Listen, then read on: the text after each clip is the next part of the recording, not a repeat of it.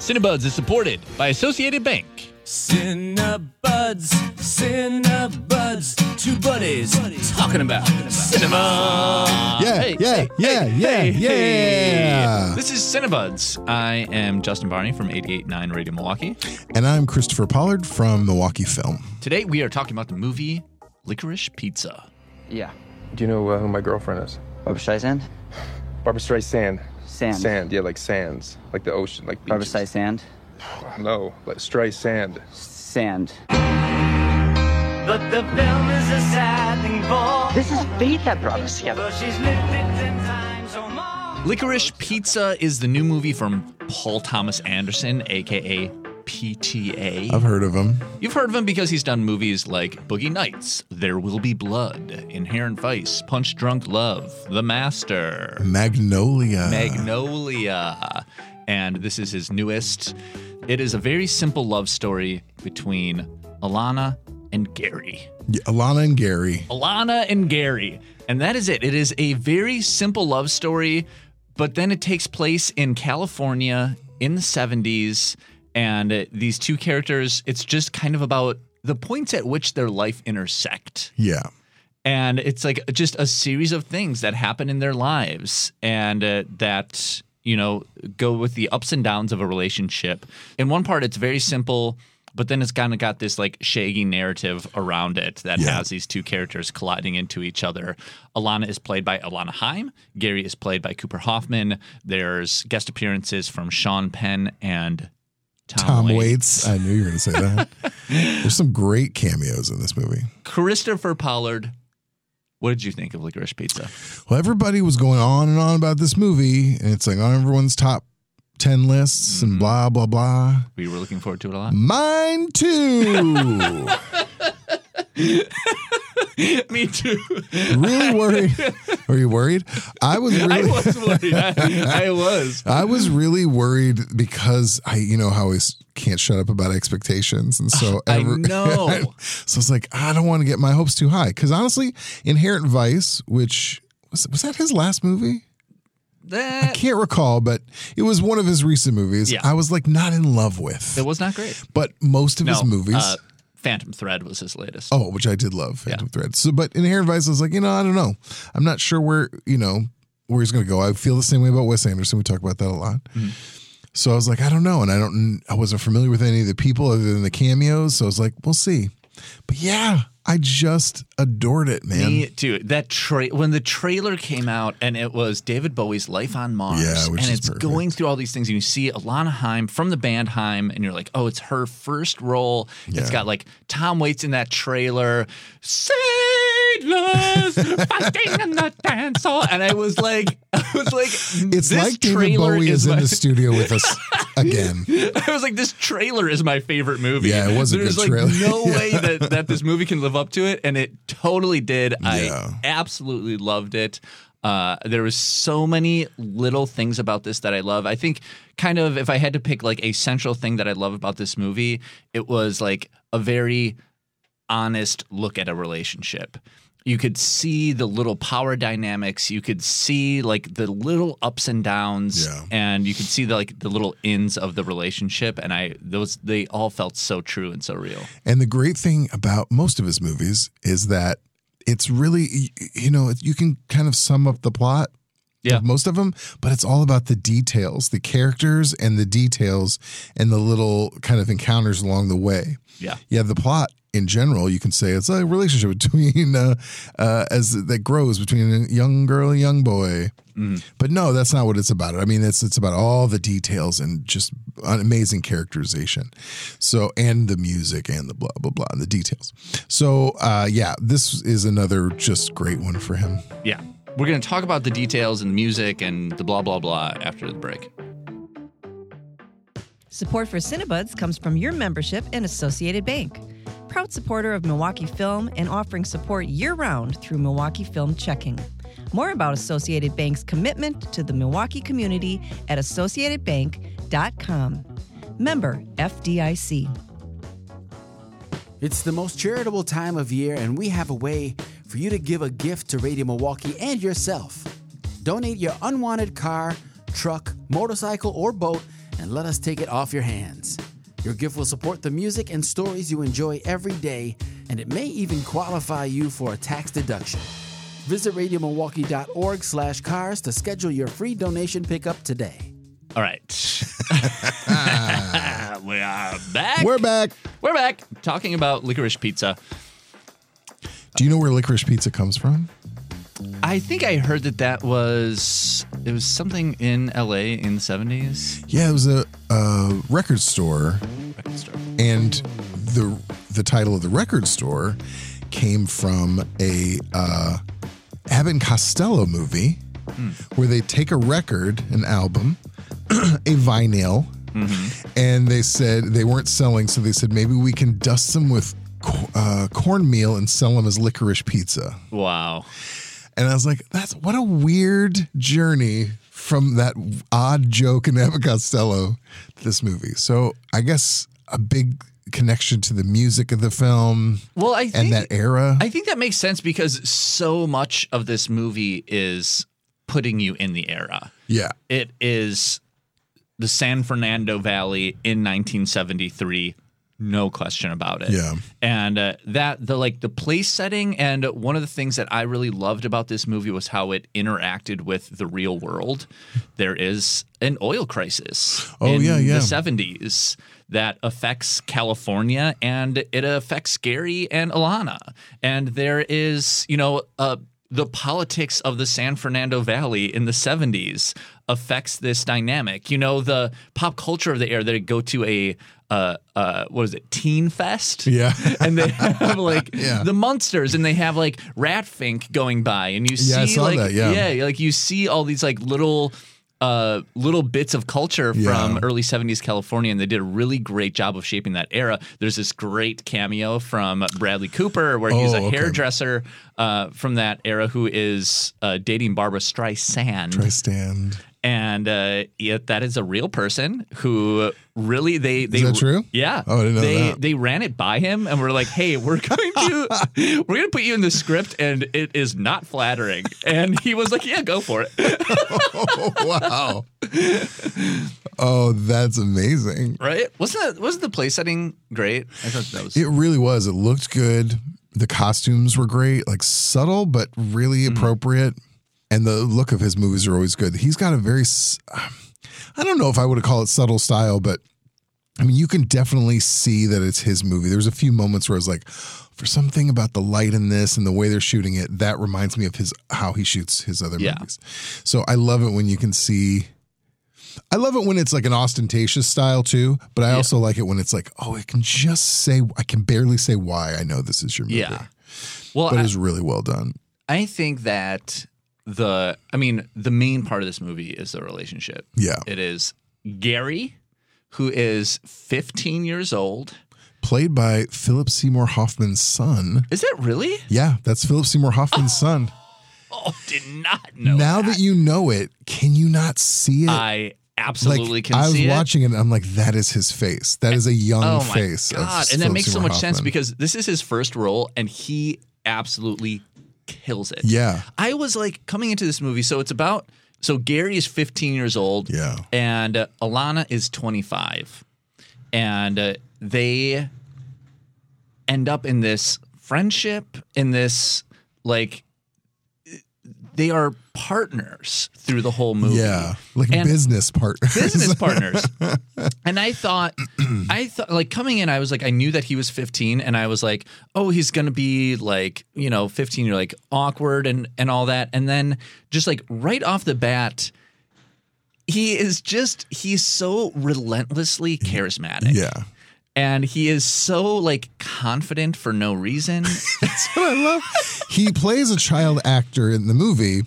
And the great thing is, he does talk like child actors talk, which is way too adult for your age. Yes, which is like throwing in phrases. Yeah. and uh, and then she, you know, knocks him for Yeah. throwing in these phrases. and like, you're like, gotta be and coming me." in, you're you're like, okay, like how is this like courtship going to work, or like what, like how are they going to be drawn? And and the thing is that it is that Alana, played by Alana Haim from the band Haim, which is wild. Her entire family is Her entire in mom, dad, and her sisters. and she is absolutely incredible. Yeah. There's so many shots. There's a couple shots where it's just her face, and it, she just like steals it. But um, she just at the beginning she just entertains it.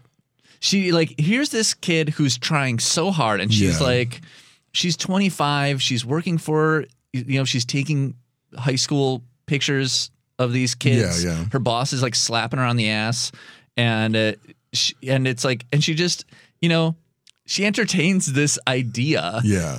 And then I, I thought it was so brilliant how it progressed because it's like they go out for a date or like she goes and meets him. Right. And then yells at him for breathing. it's just hilarious. Which is really funny because he's like breathing really heavily. And He's like, "What? Are you going to stop breathing?"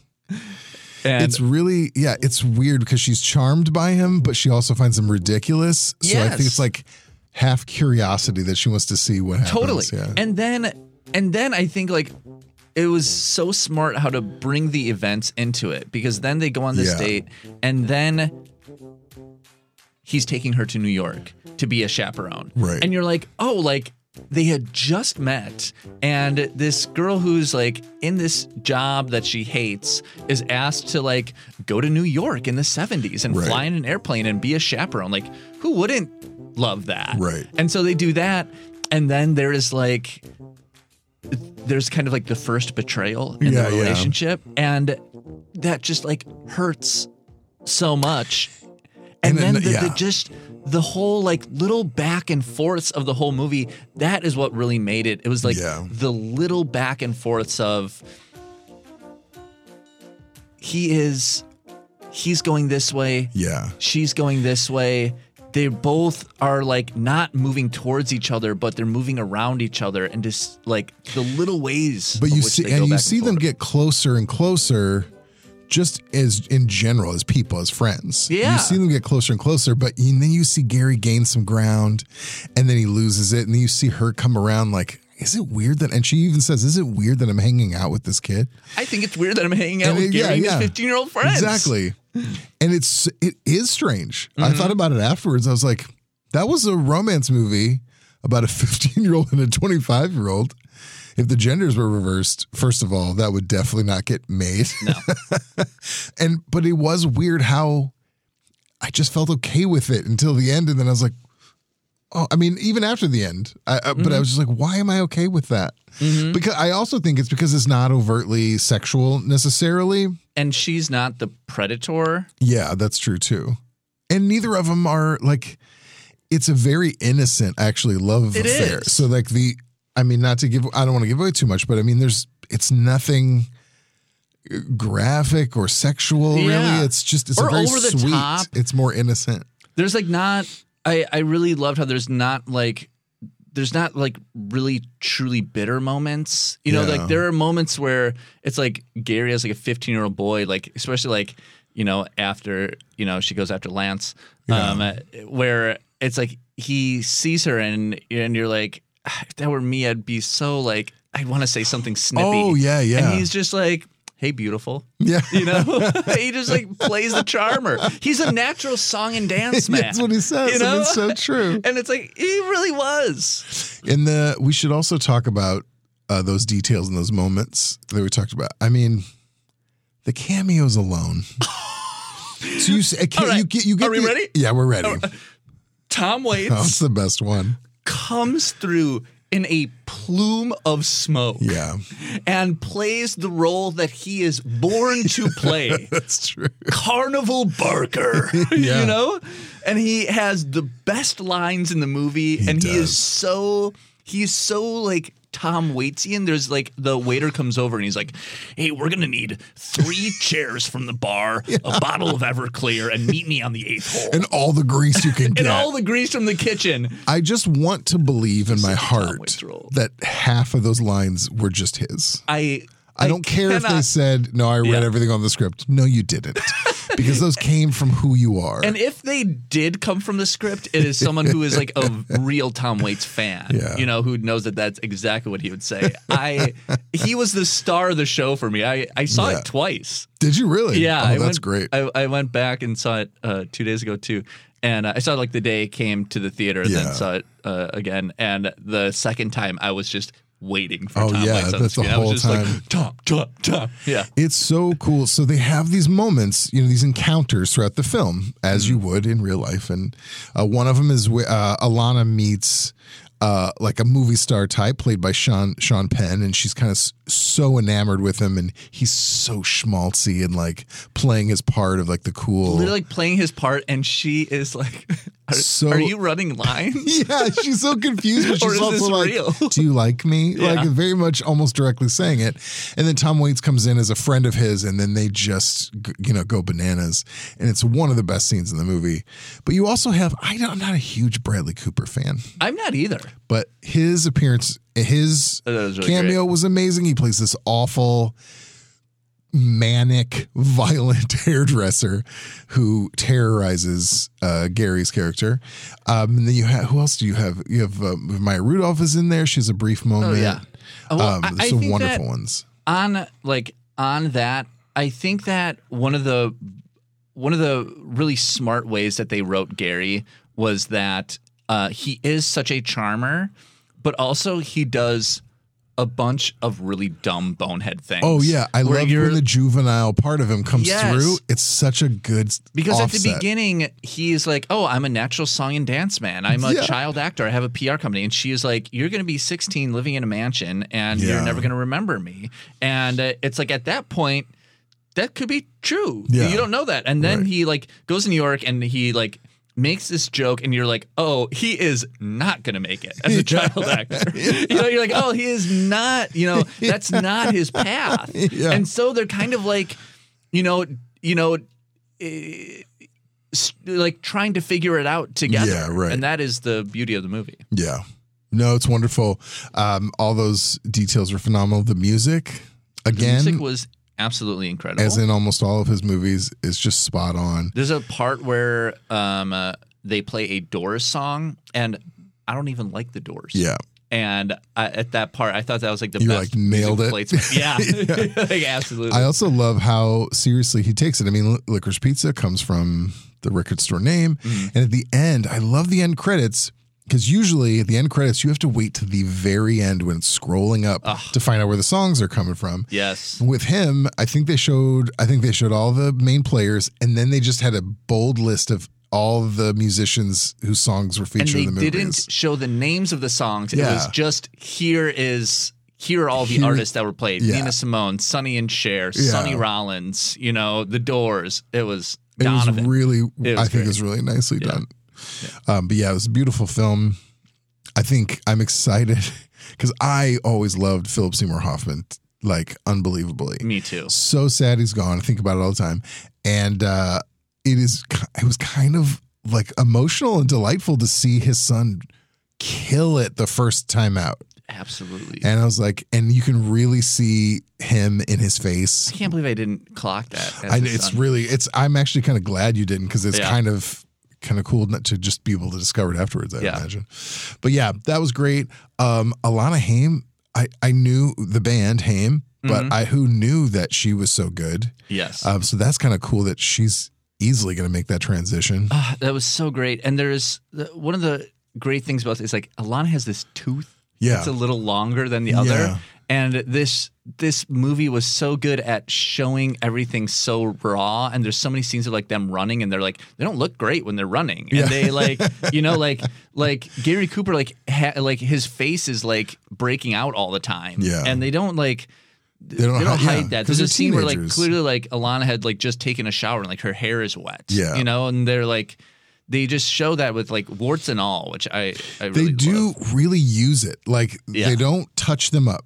Uh, Gary's character also has like a little bit of discolored tooth. You know, they Mm-hmm. they just show them as they are. They're beautiful people, but they're they have you know these imperfections that you might call them if you're in Hollywood. Yeah. And I love that you have a love story that don't feature uh, like overly symmetrical people. Yes. uh, have, struggling to find love when in Right. reality you're Right. like, screw you. Right. You have no You problems. um, but I mean, I'm sure that's the case. They're still lovely people. Yeah. But it's but it, it was really nice that you could see them kind of focus on it, Yeah. which as if to say, deal deal with this. It's it's good. Yeah. It was wonderful. Um, because and that made it feel more special that you're using. You're not dolling people up to look their best all the time. Yeah. We should have done like a Paul Thomas Anderson ranked. Oh yeah. I can at least tell you because I was I was thinking about it right away. I can at least tell you a couple of my favorites. You tell me a couple of your favorites. Okay. Should give, us, we- give us a second. Yeah.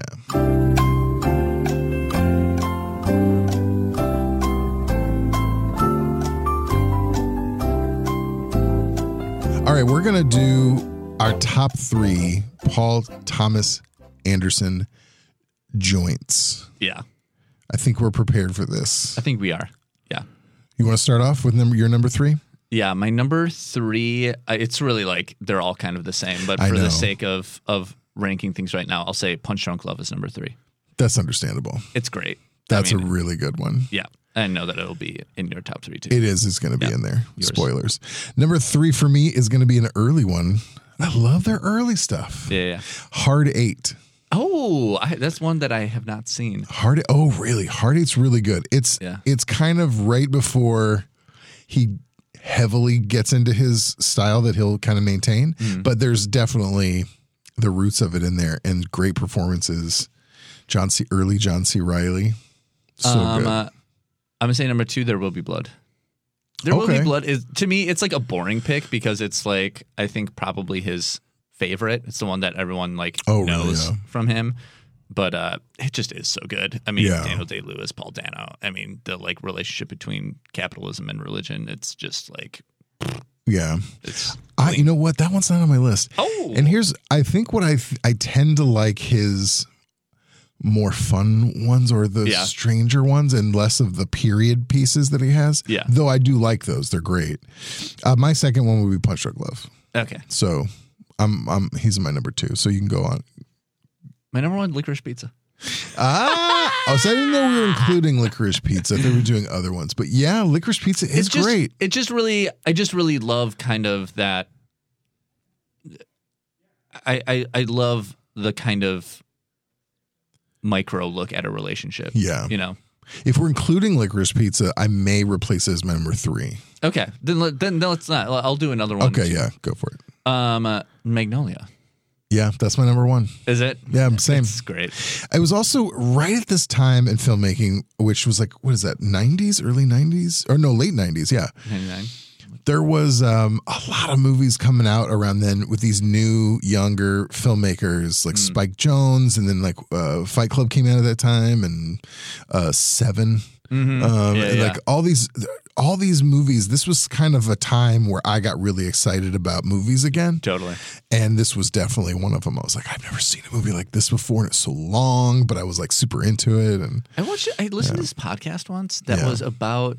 I think it was like a podcast in another podcast feed that I listened to, and it was like nineteen. Why nineteen ninety nine was the greatest movie for indie films of all time. I have, I think there's a book that goes along with it, I and, believe. and it was it was not just be it was not and I I was like oh it's just gonna be like oh there's a bunch of great indie movies every year and this one had like a weird proportion of it and Yeah. it was like no it went into why that was Oh, yeah. and it was like structurally there was more like multiplexes and there was less Oh. blockbusters and it goes into like like institutionally Yeah. why 1999 was set up to release so many independent Oh, movies. that's interesting. Which is like which is why it has so many in the first place. And then, you know, a lot of them were good because there was more it was like the whole institution was set up to release more independent movies Oh. and and screen them in more theaters than Yeah. ever before. that makes sense now that you say it, because I, I was surprised when I was seeing a lot of these movies. I'm like, I'm surprised I get this where I'm living right now. Yeah. That's amazing. I should check that out. Yeah. Yeah, there's some really good ones, but yeah, Magnolia is probably my top still. Okay, licorice pizza. That's a wrap up. That's I a wrap. it. And that's a wrap. Okay. Um uh, time for our favorite segment. What's that segment? Christopher Pollard, what else have you been watching? Um, I got a couple things. Okay. I'll start with one, and then you go. Yeah. Okay. Great. Um, I read I this uh, the Secret Garden, which is like a Interesting. a, a classic of children's literature. Yeah, or totally. young adult literature. Yeah. it was really lovely. It's such Yeah? a lovely book. And um, Nicole, one of her favorite movies is the '90s version of the movie Secret Oh Garden. yeah. I so grew up with that. uh, New Year's Eve was insane at my house. We watched two different versions of The Secret Garden before Love midnight. That. Wow. Yeah, I watched the uh let's see, the 1993 Agnieszka Holland version. Ooh, Anishka. Who I've met. She came to the Oh, film festival once, did a master class. Oh, I'm Christopher No big Pollard, deal, Rubbing elbows with the stars. No big deal, everybody. Maggie Smith was in that one, and that one was really, really good. And then, I, but I saw a version of it that just came out in 2020 um, that I thought was going to be even better because it was so visually impressive, and there's a lot of fantastical garden looks and like all these uh, things that I visually I thought were going to be great, and it was visually pretty cool. But it they changed the story, and I'm not one of those people who's like, oh, it has to be just like the book. But they changed the story in such a poor way that that the the movie like almost made no sense. Like that, I don't know why I care about them if you're not gonna build their characters and their relationships up. So they kind of abandoned the story and the characters in a way that I and they just relied on the look of it. So that one was like 2020 and it had uh what's his name? Uh Dreamboat Colin Firth. So you thought, "Oh, that's got to be great." But that's not so good. So anyway, I've thoroughly examined the cinema of The Secret History. And I've concluded that Agnieszka Holland's is the only good one. There's one from the 40s The I have to watch Garden. still. What did I say? Secret History? Yeah. I like that book too. yeah, that's what I see. What what else have you been watching? Well, you know what I watched? yeah, no. All four Matrixes. I watched. So the new one was coming out, and I was like, "Well, I remember the old ones, and uh, Yeah. vaguely." Right. And so I thought, you know, why not just watch all of them? No, it's a good idea. Watch the first one with my friends. Original Matrix rips. It is so It's good. really good, It yeah. is so much fun. Two hot people clad in leather. Sure. Using a computer. Playing Pong. it was like it was great and the like the angles are great, the color palette's great, the Yeah. soundtrack is wild. It just like is very great. Um I watched 75% of it last week okay. and then I fell asleep. Not because it was not, I was bored. It was just late. The second two Matrixes. Yeah. I fell asleep during both. Oh, because it was boring. Uh, yes. And uh, so I fell asleep during those, but watched them fine. Yeah. Um, I watched the new one, the fourth one. Yeah. Surprisingly, liked it. I hear a lot of people liking Expectations it. were low Right, oh, after good. watching the Helpful. other ones, but uh, it really it comments on itself Yeah. a lot. Oh, that's good. and uh, I thought that it was really great. I thought it was like in on its own conversation in a Yeah. really smart way. I thought that it like brought itself, you know, 20 years forward in a really good way. There is like, you know, uh, they they bring like therapy into it in a in a smart way. They they like continue the story in in what I thought was smart way. The only thing that I that I didn't love about it is like the whole Neo Trinity relationship. I am Yeah. just not there for Oh, really? it is just like there's like seven people in the movie and they're like oh i'm super hot and you're super hot Sure. the oracle said i'm gonna fall in love you're new and hot this is the greatest love story that's ever been told i'm just like not buying We're like, it you don't need an oracle to tell you that two hot people who are just put in a room are probably going to like each other. what a And so they- difficult prediction. they they play on that a lot in all of the movies yeah. And after like watching Licorice Pizza, I was like, that's how you do a relationship. You know, if you're telling like a, a love story, there has to be like some there has to be like some kind of like tribulation in it or some kind of like attachment for anything other than like you're incredibly hot. Yeah. That's pretty yeah. much it. Yeah. Well, yeah, I've heard a lot of people comment very positively about it, so I'm I- excited I to would watch say it. like a three out of five. Uh, Okay. It's, uh, it's not like the the greatest. What if it was out of six? I really like the one to six scale because then it forces you to f- go in one direction. Yeah. that is really good. That is really. Would you give it a really four Good. out of six? Oh, That is. Oh, here's what I want to know: Are you leaning towards it was good or leaning towards it was not great? It's it's like the expectations. You know, like my expectations were that it was going to be terrible. Yeah. And they were exceeded. Good. If like Then do I think it's on the other side of good though? Yeah. Like would I ever watch it again? Absolutely not. Well, no, because that would be a five. five, you'll watch it again. Actually, this is not I'm even gonna say true. three out of six. Three out of still stick with three. Three out of six. All right, that's fair. Yeah. Uh, yeah, I did watch some of the uh, uh, of the first one, and I was really into great. it. Yeah, I'm it's gonna so finish that game up. changing. Uh, I have one more, I, if I can fit it in, and it's not a movie. Kenny, cut it. No, Kenny, wait. uh, it's not a movie, but I really think I'm specifically excited to tell you about it. Oh, This is I'm reading a book that I got for Christmas, okay. and it I think encapsulates um, one of my passions and one of yours Oh. in one book. What is it? It is a comedian I love named James Acaster. Okay. He's a British comedian. Uh, he's huge in Britain, but he's name. he's getting big over here. He has great net, Netflix specials. Mm-hmm.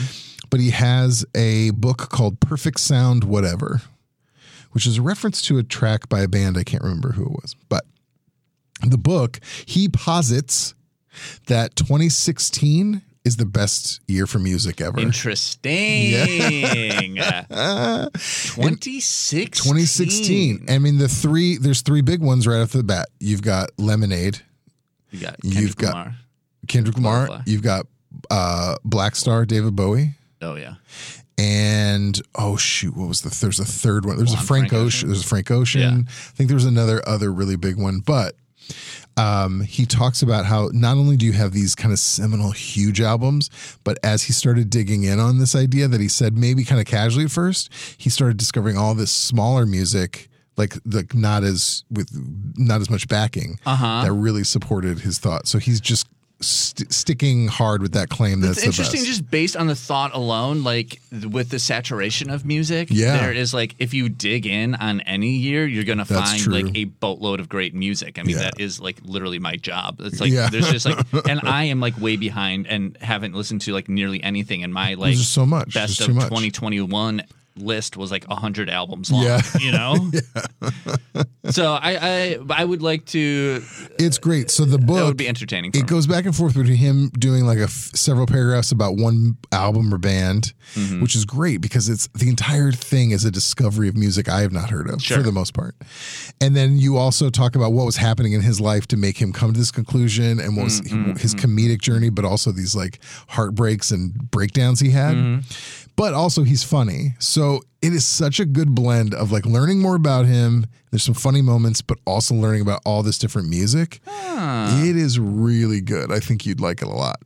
And I'd be really interested to see how many of them you know of already, because I assume, but Yeah. some of them are like dug down Bandcamp discoveries that like interesting he goes, they've maybe got a hundred plays Sure. on Bandcamp, so, Sure. but he's like, but I don't know why, because I think they're fanta- fantastic. cool It's hard to read though because you, I'll read like two or three chapters and then I will go on YouTube and start Yeah, looking yeah, up all the yeah. music. what is the name of it It's called Perfect Sound Whatever, and it is by James A. Acaster, which I also highly recommend going on Netflix and checking out his specials. They're really funny. He's I'm reading a book right now called Being a Beast, and it's about a British guy who Yeah. spends uh, several months being a badger and then being a fox. And he digs a hole into the side of a of uh, a hill in England and uh, I desperately want to believe this is ground and nonfiction. eats worms. It is nonfiction. Oh, it is It nonfiction. is absolutely nonfiction. It's a science. It's Oh. a book of science. And he, he's also funny. Um, he's like a funny scientist, but he's also like romantic and refers to himself as a shaman. He's like he's like really like out there, but he's also British, so he's still like wears tweed and has a family, and like li- he- lives in the suburbs. he lived as a badger would live.